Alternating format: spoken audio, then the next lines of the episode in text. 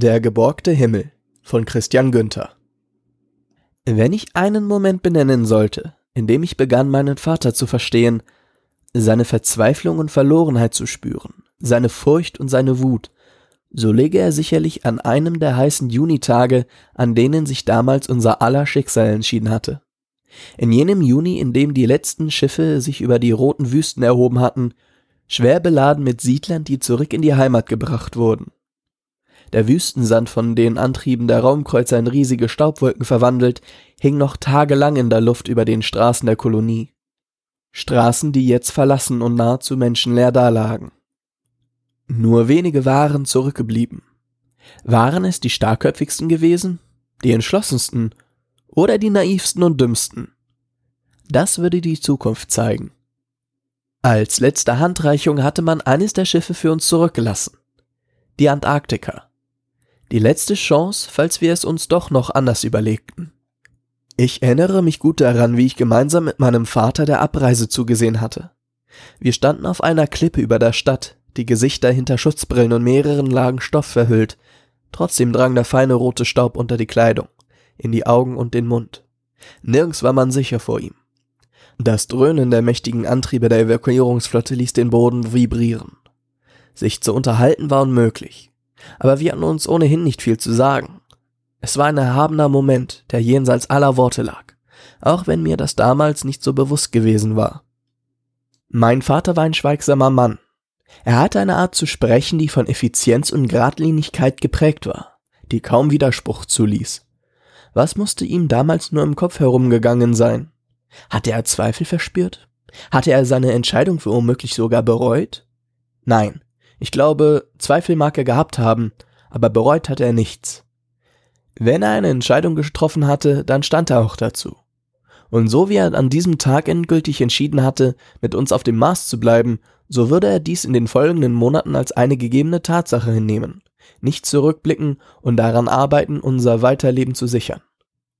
Die meisten Ausharrenden waren aus ähnlichem Holz geschnitzt wie mein Vater. An jenem Tag wusste ich nicht, was ich für ihn empfand. War es Stolz, Liebe, Bewunderung? Erst später wurde mir klar, dass all seine Unsicherheit, all seine Angst sich in dem Zorn wiederfand, den er auf alles, was von der Erde kam, entwickelte. Gemeinsam hatten wir den Schiffen nachgeblickt, waren dann schweigend in unsere Raupe gestiegen und heimgefahren, zu meiner Mama und Livy, meiner kleinen Schwester. Eine glückliche kleine Familie zu Hause in einer absurden Umgebung, inmitten der kargen Schluchten des Valles Marineris. Hier lebten wir nunmehr zusammen mit 36 weiteren Familien und mühten uns ab, diesem Planeten ein Leben abzuringen. Das Projekt war am Ende. Die Kolonistenschiffe kehrten heim, die Mission war als gescheitert und unfinanzierbar eingestuft worden. Die Bewohner des Mars hatten ihre neue Heimat sofort zu verlassen und zur Erde zurückzukehren. Lange nächtliche Debatten waren gefolgt. Nicht alle hatten so leicht aufgeben wollen, allen voran mein Vater. Und tatsächlich, sie machten ernst. 37 Familien wollten bleiben. Sie hatten sich den feurigen Reden von Kommandant Vavakis entgegengestellt und sich geweigert, den Rückweg zur Erde anzutreten. Vor dem Haus wuchs alles, was wir brauchten, meinte mein Vater. Und alles andere konnten wir mit den Nachbarn gemeinsam schaffen. Einige würden bleiben, so wie wir. Andere würden gehen, so wie Stevie und seine Eltern. Er würde mir fehlen. Endlose Sitzungen wurden abgehalten, auf denen über die Zukunft der Kolonie beraten wurde. Dabei war auch ganz nebenbei das Symbol entstanden, das mit den Jahren zum Inbegriff dessen wurde, was die vergessenen Marssiedler ausmachte. Irgendjemand hatte gelangweilt ein Raumschiff gezeichnet, riesengroß über der Erde schwebend. Es trug auf der Seite die Kennung 37, sinnbildlich für die 37 Familien, die hier zurückgeblieben waren. Eine Rachefantasie? Trotz? Unmut? Zorn? Jedenfalls wurde das gekritzelte Bild vergrößert und an einer der Hangarwände aufgehängt. Ziel? Mahnmal? Erinnerung daran, von wem wir verlassen worden waren? Eigentlich war es doch die Entscheidung der Siedler selbst gewesen, hier zurückzubleiben, als die Unterstützung für die Mars-Projekte eingestellt worden war.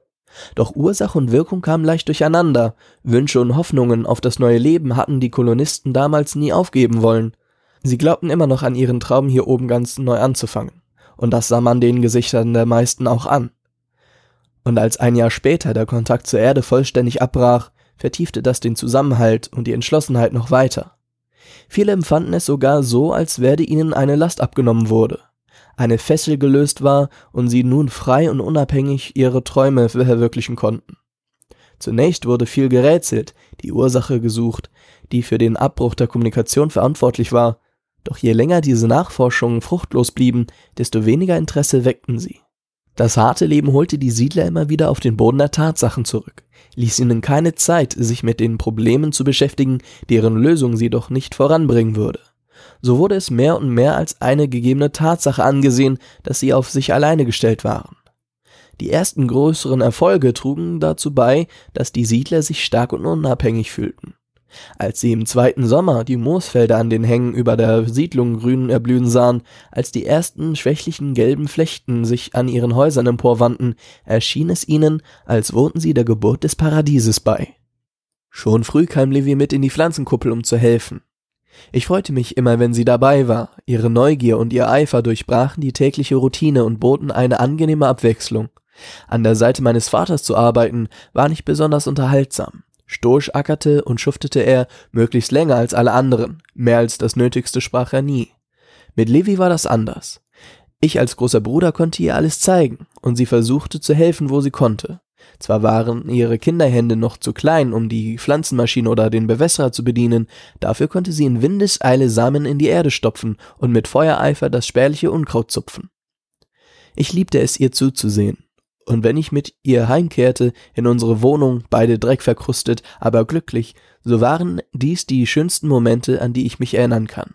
Wir duschten dann, Mutter schimpfte über die völlig verdreckten Kleider, wir grinsten uns verschwörerisch an. Schöne Zeiten waren das. Und manchmal hatte ich das Gefühl, selbst Vater wäre etwas entspannter und gleichtätiger bei der Arbeit als vorher, als Livy noch nicht hatte mitkommen können. Bis in diesem einen Sommer alles anders wurde. Eigentlich hatten wir einen ganz normalen Tag vor uns, doch schon morgens lief alles schief. Mutter war krank geworden, hatte sich einen schweren Schnupfen zugezogen und musste das Bett hüten. Vater war früh in die Stadt gefahren, um Samen zu kaufen und Medikamente zu besorgen. So blieb Livy und mir schließlich nicht viel anderes übrig, als dem Drängen unserer Mutter nachzugehen und unsere Arbeitskleidung überzustreifen und mit einem mulmigen Gefühl im Magen durch den Tunnel zur Pflanzenkuppel hinüberzugehen. Wir hatten keine große Lust zu arbeiten. Unsere Gedanken waren bei Mama. Eine Erkältung konnte hier oben schnell gefährlich werden, weshalb wir uns Sorgen machten. Gegen Mittag war Vater noch immer nicht zurückgekehrt und wir gingen nach Haus, um nach Mutter zu sehen. Ihr ging es einigermaßen, die Infektion war wohl nicht so schwer wie befürchtet. Sie versuchte Vater mit dem Funkgerät zu erreichen, doch sie bekam keine Antwort. Wir aßen in bedrückter Stimmung. Danach ging ich mit Livy in ihr Zimmer. Wir sortierten zum 1000. Mal ihre Sammlung von Marsgesteinfossilien, die natürlich nicht echt waren, sondern nur Steine, die irgendwie so aussahen, als könnten es versteinerte Tiere oder Pflanzen sein. Am Nachmittag dann traf Vidal bei uns ein, einer der 3 Tankwagenfahrer, die unser und einige weitere abseits gelegenen Farmen mit Wasser versorgten. Wir hatten ihn nicht erwartet. Er war sonst immer fröhlich und brachte Livy zum Kichern, wenn er mit seinem französischen Akzent sprach. Doch jetzt hatte er die Stirn in Falten gelegt und machte ein furchtbar ernstes Gesicht. Mutter war aufgestanden. Auf ihren fragenden Blick antwortete er mit einem resignierten Kopfschütteln. Sie schlug die Hände vor den Mund. Ich half ihr, sich zu setzen, noch bevor ich ganz begriff, was geschehen war. Später in der Küche berichtete er uns von dem Unfall. Die Brücke, die die Farmen mit der Hauptsiedlung verband, war eingestürzt. Unglücklicherweise genau in dem Moment, als mein Vater sie mit seiner Raupe überquerte. Es hätte jeden treffen können, aber genau er hatte das Pech, die entscheidende Vibration zu verursachen, die das Aluminiumgestell zum Einsturz brachte. Wir weinten lange. Vidal blieb die ganze Zeit bei uns. Später kamen noch seine Frau sowie einige andere Leute, an die ich mich nur schemenhaft erinnere. Eine düstere, beklemmende Stimmung hüllte unser Haus ein. Alle waren sehr bemüht um uns, und ein weiteres Mal war ich beeindruckt von der Solidarität, die unter den 37 herrschte. Doch es flammte auch Streit auf, wenn es um die Brücke, fehlende Wartung und den allgemeinen Verfall der Kolonie ging. Im Grunde war es somit mein Vater, der den Keim dafür säte, dass wir uns entschlossen, den ersten Heimkehrern zu folgen. Auch wenn dieser Entschluss weitere 10 Jahre benötigte, um vollends zu reifen. Die Schatten der Felsbrocken, die die Ebene überzogen, waren grau und unscharf. Ein leichter morgendlicher Staubsturm wirbelte um die Raupe herum. Wir navigierten mit Hilfe des Bordcomputers. Rubens und ich waren unterwegs zum den Rand des großen Kraters. Der Grund war mir selbst nicht mehr ganz klar. Am vorigen Abend hatten wir es aus einer Laune heraus beschlossen. Sicher war zu viel Wein mit dem Spiel gewesen, doch wir beide waren zu stur und zu stolz, als dass wir heute Morgen hätten klein beigeben können. Wir hatten uns am Abend in wildes Fabulieren hineingesteigert, ein Gedenken an die Ahnen zelebriert, unsere Väter gedacht und von Ehre erwiesen und Respektzollen gefaselt. Mir wurde inzwischen klar, dass dieses Gerede nur dazu diente, unsere eigene Scham und unser Gefühl des Verrates zu verdrängen. Wir versuchten uns einzureden, dass auch unsere Väter so gehandelt hätten wie wir. Nun fuhren wir in aller Herrgottesfrühe am Fuße des Thasienrückens entlang zur Stätte der ersten bemannten Marslandung. Bis heute das, was einer heiligen Stätte auf dem Mars am nächsten kam. Was wir genau dort tun wollten, wussten wir nicht, und dennoch gaukelten wir uns gegenseitig eine Entschlossenheit vor, die der unserer Väter nichts nachstand. Wieder musste ich an den Moment denken, in dem ich mit meinem Vater dort oben auf der Klippe gestanden und den startenden Kolonienschiffen nachgeschaut hatte. Die stolze Erhabenheit dieses Moments, dieser wortlose Widerstand, dieses Nicht-Aufgeben-Wollen mit allen Mitteln, es jagt mir noch immer einen Schauer über den Rücken. Wenn mein Vater auch sonst ein sturer, verschlossener und rücksichtsloser Mann gewesen war, um diese Entschlossenheit beneidete ich ihn manchmal. Er hätte jetzt nicht diese Zweifel gehabt, die ich im Stillen hegte. Er hätte angesichts unserer Startpläne die Nase gerümpft, auf den Boden gespuckt und wäre zur Arbeit auf die Felder gefahren, in der Hoffnung, dass wir am Abend wieder zur Vernunft gekommen wären. Nein, nicht in der Vernunft, sondern in der festen Überzeugung. Doch er war nicht mehr hier. Und ich verspürte eine gewisse Erleichterung darüber. Die Einigung, die wir erreicht hatten, hätte ihm nicht gefallen. Eine Rückkehr zur Erde stand nichts mehr im Wege. Wir hatten bei fast allen die Sturköpfigkeit durchbrochen. Die wenigen, die sich nach wie vor weigerten aufzugeben, würden zumindest ihre Familien ziehen lassen, so schwer das auch fiel. Der alte Parker blieb hier, er hatte Angst, einen weiteren Raumflug nicht zu überstehen. Mit ihm blieben Kasan, Rolfsen und die 4 Japaner.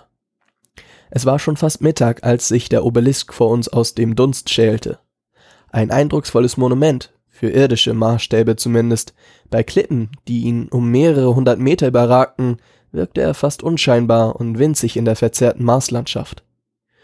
Und doch markierte er einen der wichtigsten Orte der Menschheitsgeschichte. Um den Obelisken herum waren große Felsplatten aufgeschichtet worden, treppenförmig um den Fuß der Stele angelegt. Dahinter, halb vom roten Sand verborgen, konnte man die wenigen Häuser und Hütten erkennen, die damals die erste Basis gebildet hatten. Verfallen und vergessen, zusammen mit der ersten Euphorie in der Zeit nach der Landung.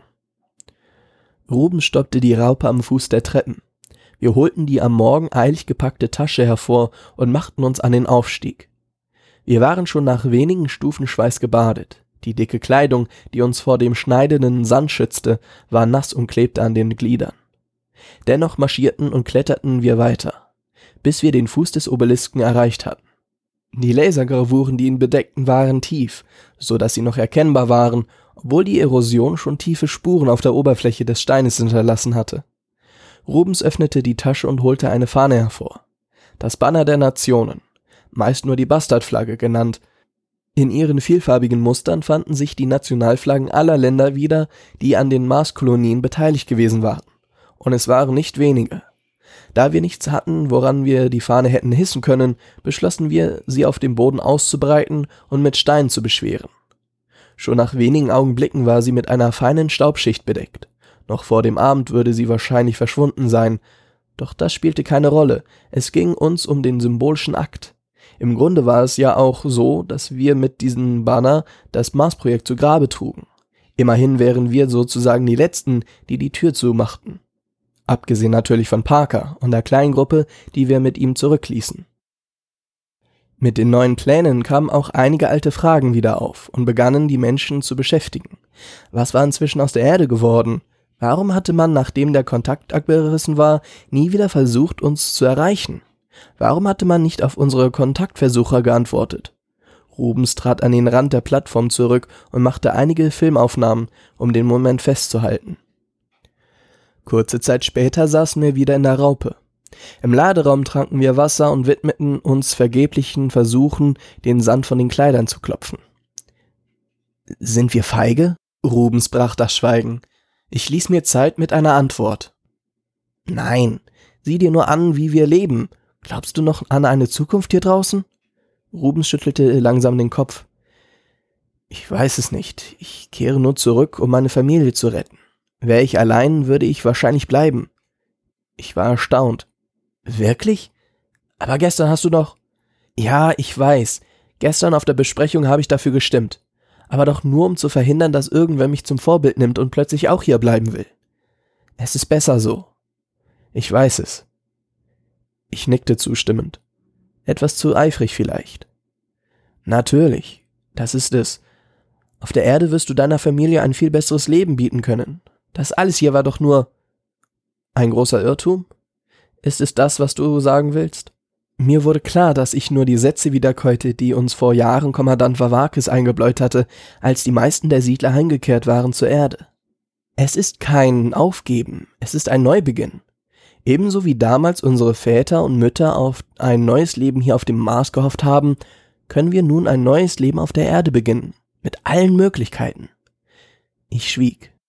Rubens seufzte. »Ach komm, lass uns nach Hause fahren.« Er kletterte auf den Fahrersitz und startete den Motor. Flammen loderten über die Außenhülle der Antarktika, als wir in die Erdatmosphäre eindrangen.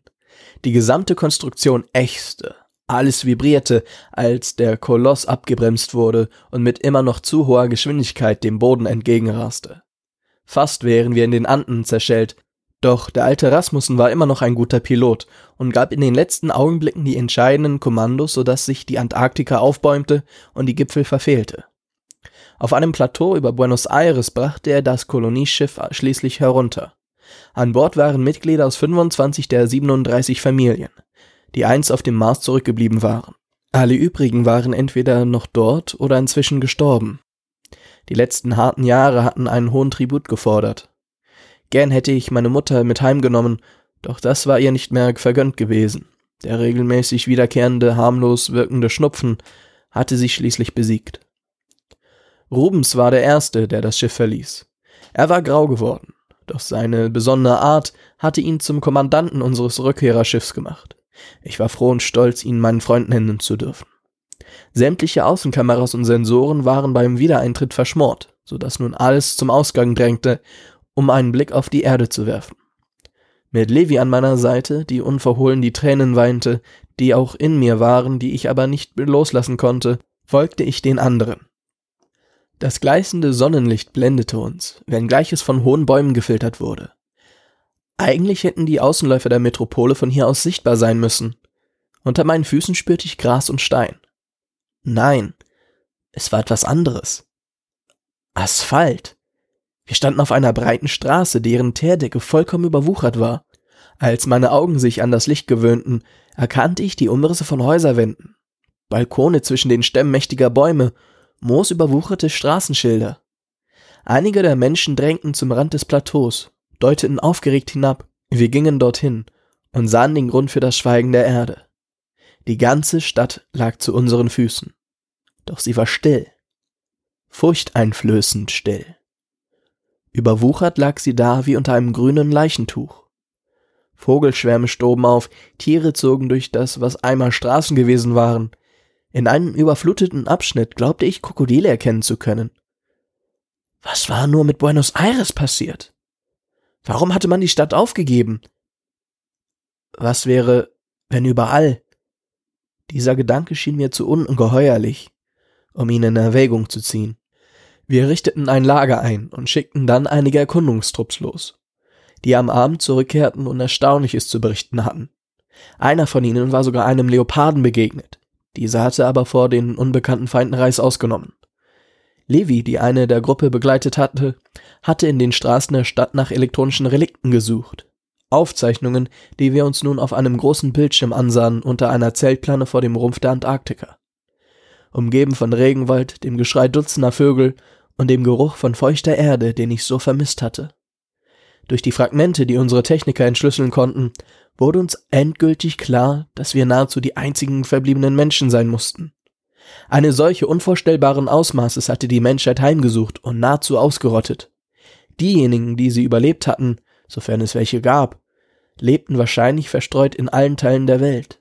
Aber die Katastrophe war schon 12 Jahre her, deshalb wäre von den Überresten der Toten nicht mehr allzu viel übrig. Zumindest, wenn die Flora und Fauna überall so aktiv war wie hier in Südamerika.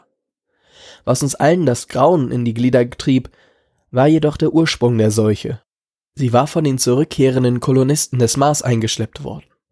Als man in der Lage gewesen war, das zu beweisen, lebte bereits keiner mehr von ihnen. Gerüchte waren im Umlauf gekommen. Die Menschen vom Mars wurden für die ersten Todesfälle verantwortlich gemacht. Die unbekannte Seuche, die sich rasend schnell ausbreitete, sei mit ihnen aus dem All zur Erde gekommen.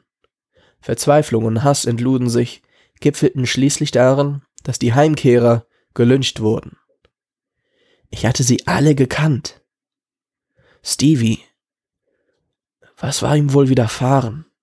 Die Altmanns, nette, kluge Leute, schwer vorstellbar, wie ihre Freude darüber, zurück auf der Erde zu sein, so je beendet worden war. So waren wir Kolonisten nun wieder zurückgekehrt an unseren Ursprung. Eine Welt ohne Menschen. Zeit für einen weiteren Neubeginn. Am nächsten Abend meinte Rubens zu mir, wir müssten unbedingt einen Obelisken errichten, um den Landeplatz zu markieren. Und wir lachten lauthals in die Nacht hinein. Jetzt gilt es, unser Lager zu sichern, die Umgebung zu erkunden, für Nahrung zu sorgen. Wir müssen weitermachen. Sie hörten Der geborgte Himmel von Christian Günther, gesprochen von Tom Lauckert. Eine Produktion von poddys.de.